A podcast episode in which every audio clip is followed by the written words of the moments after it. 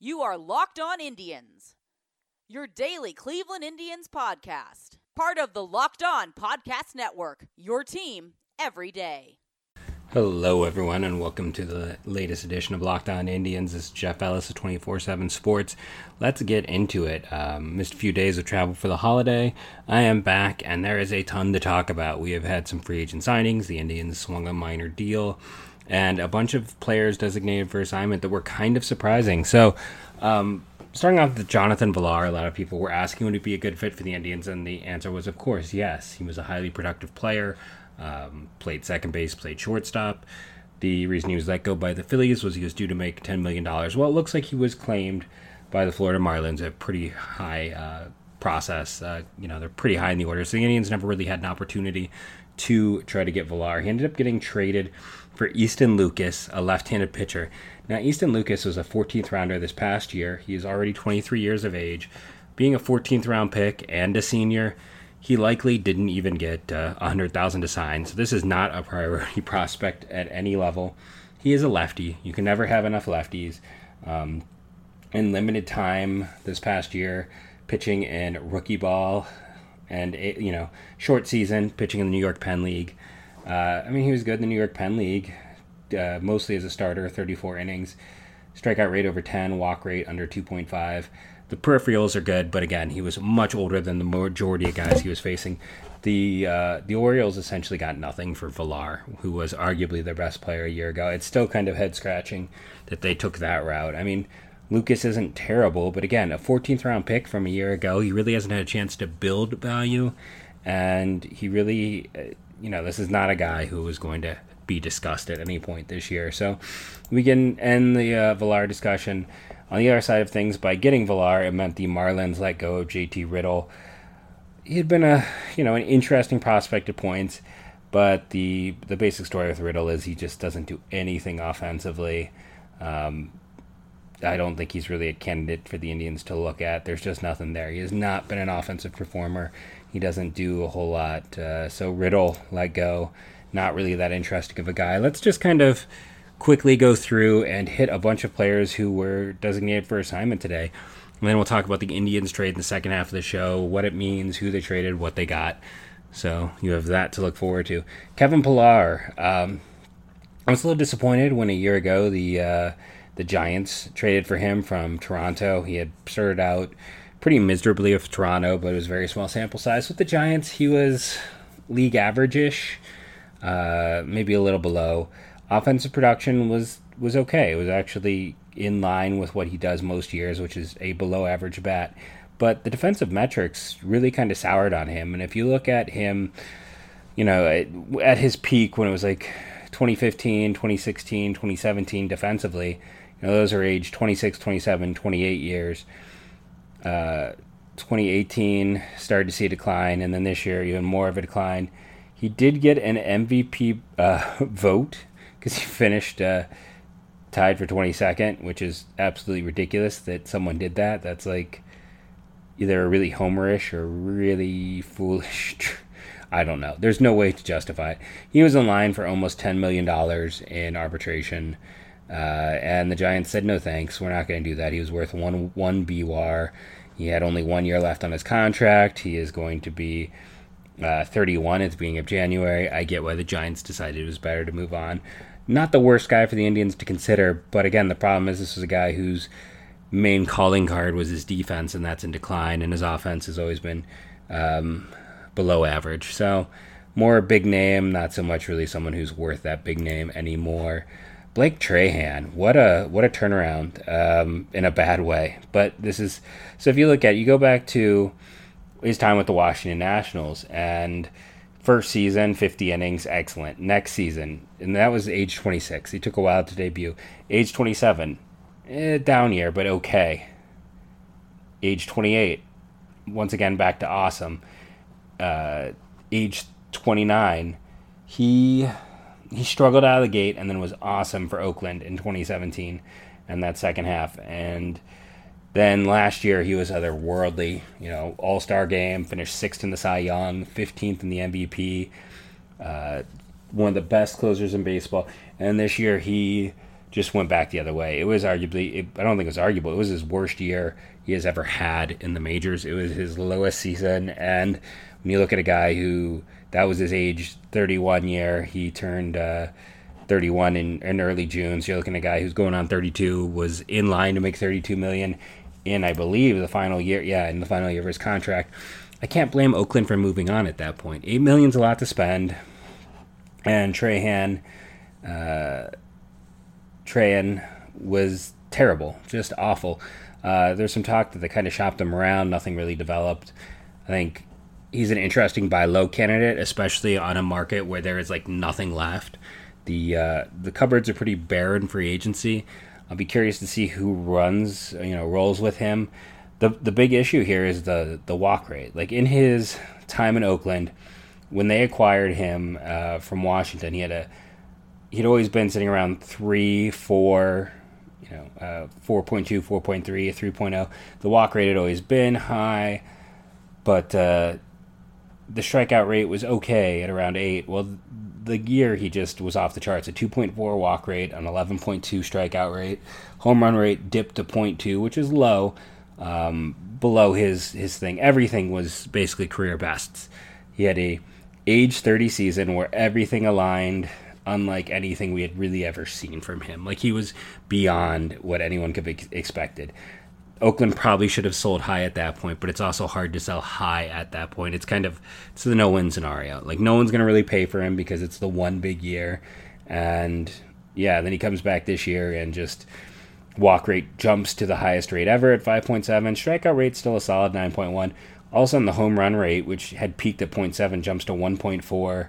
Uh, the hit rate, which had been kind of high at points throughout his time in Washington, jumps up again to nearly nine. So he was a disaster, and I can't blame Oakland for moving on. He's an interesting name, though, in a market that is the relief uh, market has already been heavily picked over. So just keep it in mind. Uh, Josh uh, Phegley, the catcher, former first round pick at uh, for the White Sox, had been a solid backup with Oakland. Um, yeah, I mean he's just a solid backup entering his age 32 season.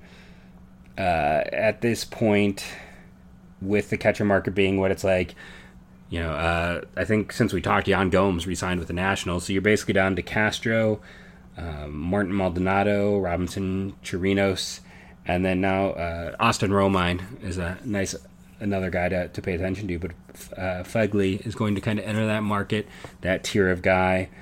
Um, but with Oakland making trading Jurickson Profar for Austin Allen, they can kind of run with those two as their catchers. Allen is such. I thought that was a win-win by both teams. Um, but yeah, it's uh, then you know if you're Oakland, you probably don't want to spend that extra money on a backup. So they also save, I think, a little little under two million by moving on. And then Ryan Buchter, um, he has always, always, always been an interesting lefty. Uh, the problem for him is, you know, as we kind of move along and the rules are going to be adapted and changed, um, he is best as a loogie, and that's kind of a role that might be starting to filter out. But he wasn't terrible. He's another guy that on a market without much out there uh, could be interesting. High strikeout, high home run rate though, and the walk rate is creeping up. He is going to be uh, 33 in February, but someone's definitely going to roll the dice on him.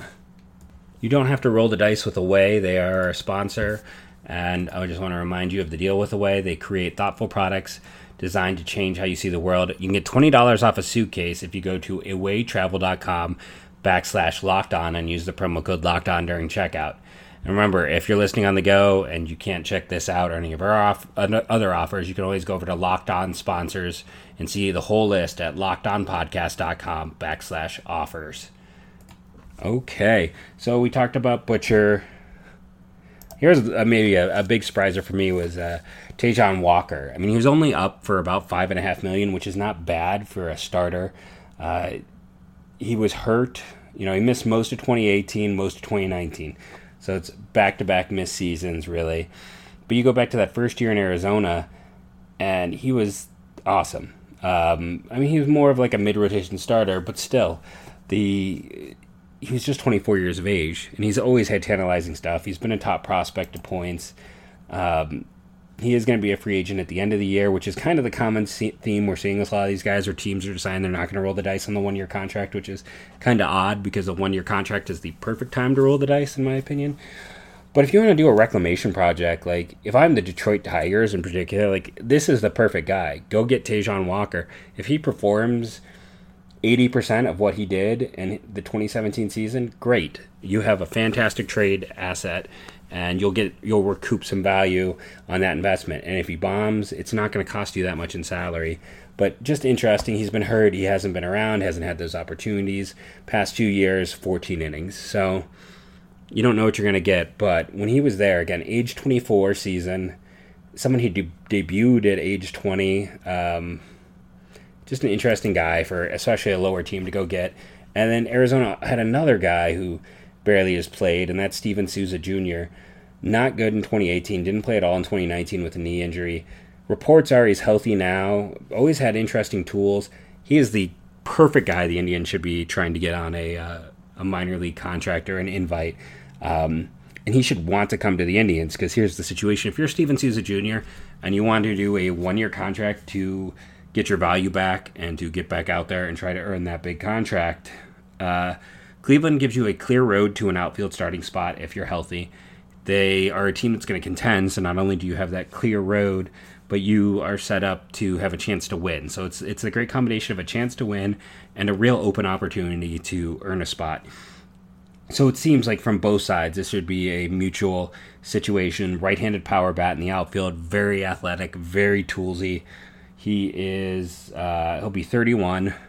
I didn't think he was quite that old, but again, if you're the Indians, why not? The, he's always had loud tools. He's had some big, uh, you know, had a 30 home run season in 2017, and then just had some injuries. So if you go back and you look at that, there's potential there. So the Indians make sense, and for uh, Souza, it's a chance to be on a winning team and it's a chance, a clear chance to uh, to get one of those outfield spots. All he has to do is perform. He has to put his faith in himself. CJ Cron just keeps getting let go after production. 30 home runs in 2018 with Tampa, 25 with Minnesota this year, uh, close to a league average bat, a little bit better, but that's just how it works with catchers. Um, or I'm sorry, with catchers, with first baseman. He's he's a good bat, but not a great bat, and no one wants to pay him the uh, cost of what it's going to be in terms of yearly salary because you can go out and find someone on the uh, free agent market for something similar. So Cron is on the move yet again. Jesus Aguilar got let go, also claimed by the Marlins today. He was traded to uh, to Tampa for uh, for some pitching for Milwaukee after his big season. He came back down to earth. He'll get a chance to play for the Marlins. We'll come back to Domingo Santana because he's going to be another fun one. Tim Beckham, former first overall draft pick, has had some opportunities, and he was not bad last year as a middle infielder when you get down to it. Yes, the average was low, the on base skills weren't there, but 15 home runs, 21 doubles, athletic tools, can play short, second, or third. Why do I bring up Tim Beckham? Well, he's toolsy, and you can get him to. So, what I like about Beckham is he's shown some power. He is developing. He's always been athletic. He can play three spots on your infield. So if you go out and you get a Tim Beckham in free agency, it's not going to cost you anything. And he can play a few positions. And let's say Nolan Jones is ready, or if someone outplays him, let's say Christian Arroyo comes to camp and just shows that he is the player that people thought he was going to be and hits the cover off the ball, or Yu Cheng Chang steps up and just demolishes if you sign a Tim Beckham, he's going to be very valuable as a utility guy. Essentially, he's going to be a better version of uh, what Freeman was a year ago. So, Beckham, I think, is someone you have to look at from that perspective of here's a guy who he'll be 30 in January, not super old, can play anywhere in the infield, provide some right-handed pop, and uh, you know be a pinch runner, defensive replacement, do all of that type of stuff. So Tim Beckham's one of those guys that really stood out in terms of the Indians. Domingo Santana is the other one. Every year his name comes up. He is a bat only prospect. He's never as good as people think he is, is kind of what it gets down to. Interesting guy because he is uh, just 27 years of age. So he should be in his prime. Hit 21 home runs with Seattle a year ago. If they did not have uh, Franmil Reyes, he would be ideal because he's essentially a light version of Franmil Reyes, uh, just not quite as productive. But there's worse things than making a run at Domingo Santana and uh, you know essentially putting him at DH and trying Franmil in the outfield. Uh, he's not going to be super expensive, and offensively, he he's going to be an above average producer. So Santana, both guys Seattle let go, very intriguing to me. Houston let go Aaron Sanchez. I remember when the talk was that he was the better of the Toronto prospects. He had uh, was kind of rated higher than uh, Syndergaard. So when they made the trade, it was viewed as, hey, they kept the right arm. And at age 23, you know, he was a seventh in the Cy Young, an All Star, and has never really uh, duplicated. And he's never missed enough bats. The walk rate was a career low that year. Strikeout rate in the sevens with a walk rate around four just isn't going to get it done, and a home run rate that's often uh, over one the past few years. Not even with Houston's needs, not surprised they did not pick him up at six million dollars. But as a depth guy, he's someone that teams should certainly consider. Jose Peraza, man, that ended up being a not so great deal for Cincinnati.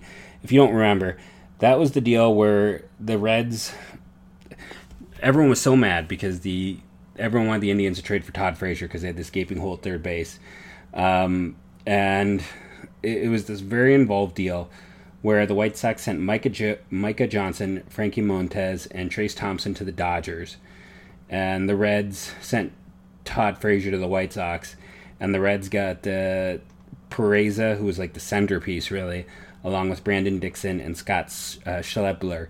Uh, Schebler ended up being the best player in the deal. Peraza never really developed into much of anything. Um, Frankie Montas eventually was someone that got flipped in the uh, the Rich Hill deal, I believe, and has turned into probably the best player in that deal, um, depending on your view of his enhancement and steroids. But Peraza just never hit, and the Reds decided to move on, and I can't blame them for that choice. Uh, Charlie Culberson, uh, he's bounced around, solid backup. I know his name will come up because there's been some years where he's been a, a pretty you know, in 2018, he was a pretty solid offensive producer for Atlanta. Can play mostly an outfielder, maybe someone worth kicking the tires on. Maikel Fra- Franco is a kind of a bigger name prospect guy who never quite turned into an average starter. I think uh, Cesar Hernandez is the much more interesting guy let go by Philly. 2.5 uh, BWAR, meaning he was an above average player last year. Added some defensive value at second, 14 home runs. 741 OPS, uh, 45 walks to 100 strikeouts. Also had 21 doubles. Uh, a few years ago, had 11 triples, which is always kind of a fluky stat, but can get some extra bases, can run, play solid defense. He's definitely someone I think the Indians should keep their eye on. Just again, you know, what is he? He's entering his. He'll be 30 in May, but uh, they need that infielder, and he's another name to throw on the the list. It was kind of an uninspiring group, and it it has gotten better today. Uh, the Brewers, man, what is going on with the Brewers? Can we just talk about them for a second? So I talked about, uh, you know, they had the trade over the weekend. Don't really have time to get into depth into that one now, but they saved money by trading Zach Davies. They saved money by trading Chase Anderson. They lost Moustakas and Grandal. That is also money savings. Did not pick up Thames' contract, also money savings. They've been cutting all the money at every turn, and today they released players whose salaries equal 15.1 million. So they are just cutting left and right. Uh, Travis Shaw has been really inconsistent in his career, really terrible last year. You know, he broke in with Boston, looked like he was going to be something, then struggled, got traded to Milwaukee, had two excellent seasons, and then last year completely fell apart. Another one of those guys to consider as an infield target. Uh, 31 and 32 home runs at with age 28 and 20 or 27 28 years. He is going to be 30 in april. Uh, a local kid played at kent state was born in uh, washington courthouse ohio. Played some first some third some second. Uh, another guy that is the perfect type of guy to offer on a minor league bounce back contract. He knows you know any of these guys agents will tell them like well you got a chance to start. There's a road to starting with the indians. There's a road to rebounding your value and you can go home and do it. So travis shaw is someone the indians should absolutely be contacting about being invited to camp. I wouldn't do more than that at this point. Maybe someone else will. But uh, i mean come on his nickname is the mayor of ding dong city. Who doesn't want that?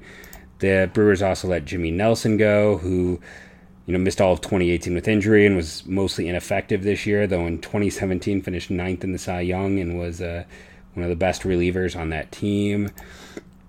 Junior Guerrero has been pretty solid for them and was actually very good a year ago in a market where there is just no relievers out there. Um, I don't know why you wouldn't go for him. Uh, he has been a starter in the past, and his age 34 year, walk rate under four, strikeout rate over eight, home run rate of 1.2.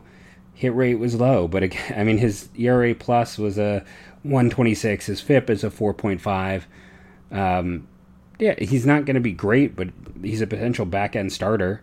And Milwaukee needs arms, and they let him go. And if you're keeping track at home, that's another guy who started a bunch of games for them, along with Anderson and Davies, who they let go. Alex Claudio was not great, but he led the major leagues in appearances. He was in 83 games this year. They traded a first round pick for him just last year to the Rangers because uh, you can trade those comp picks. He has never missed bats in his whole minor league career. His walk rate jumped and nearly doubled, as did his home run rate. He is a lefty, and you know he'll be 28 in January, but his age 27 year was a career worst. Before that, he was largely a pretty effective, pretty solid pitcher, and even in that down year, the ERA plus is a 110. His FIP did jump to 4.92, or for his career, it's at a 368 he's a great buy low candidate right now. He's been let go. Anyone can get him. Uh, a left-hander who has tons of innings. I mean, he's not just he's not a loogie. And with the the changes coming, there's value in that. And he has been extremely productive in Texas, which is not a friendly environment. And very quickly, the Brewers gave up on him. And then Tyler Saladino was the other guy the Brewers said goodbye to. Uh, he has bounced around throughout his career never been all that effective. You know, I understand moving on there. But uh, the other three guys, man, I mean, we already talked about the Brewers having one of some of the worst depth in baseball, and now it's worse. They're just a, a crazy team. I don't know what else to say. I don't know what's going on. I mean, they're just building up a huge war chest if they're going to spend it all, but that's really interesting. And I think one other guy, the Reds agreed to take on Kevin Gausman in uh, as a waiver claim in in August. They saw enough there, and they're letting him go. So that takes about ten million off their books.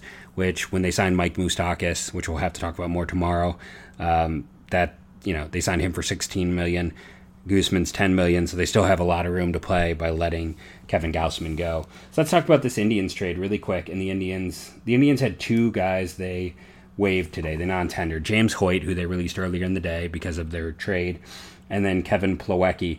I thought it was interesting. I mean, my whole thought online was maybe you go out. They did make their trade, which is they traded for Sandy Leon, who is a non-tender candidate for the uh, for the Boston Red Sox. And it's interesting where we are now in a world where the Red Sox are trying to cut salary, so they let go of a catcher, and the Indians decide to make a trade for him. Uh, so the Indians picked up a salary dump from the Red Sox.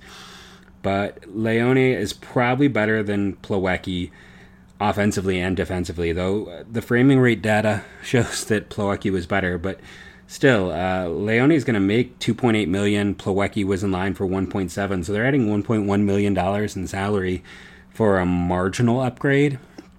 Uh, Plawecki was let go today, so it does open a spot on their 40 man between him and Hoyt. So they're now at 39 out of 40. Uh, if there's someone they like in the Rule 5, they can grab somebody. Uh, if they want to go out and sign someone, now they don't have to worry about letting someone go at that point. But it's interesting. I mean, like I said, Leon is probably better. I can't guarantee you that he is. And he's getting a hefty chunk of change to be a backup.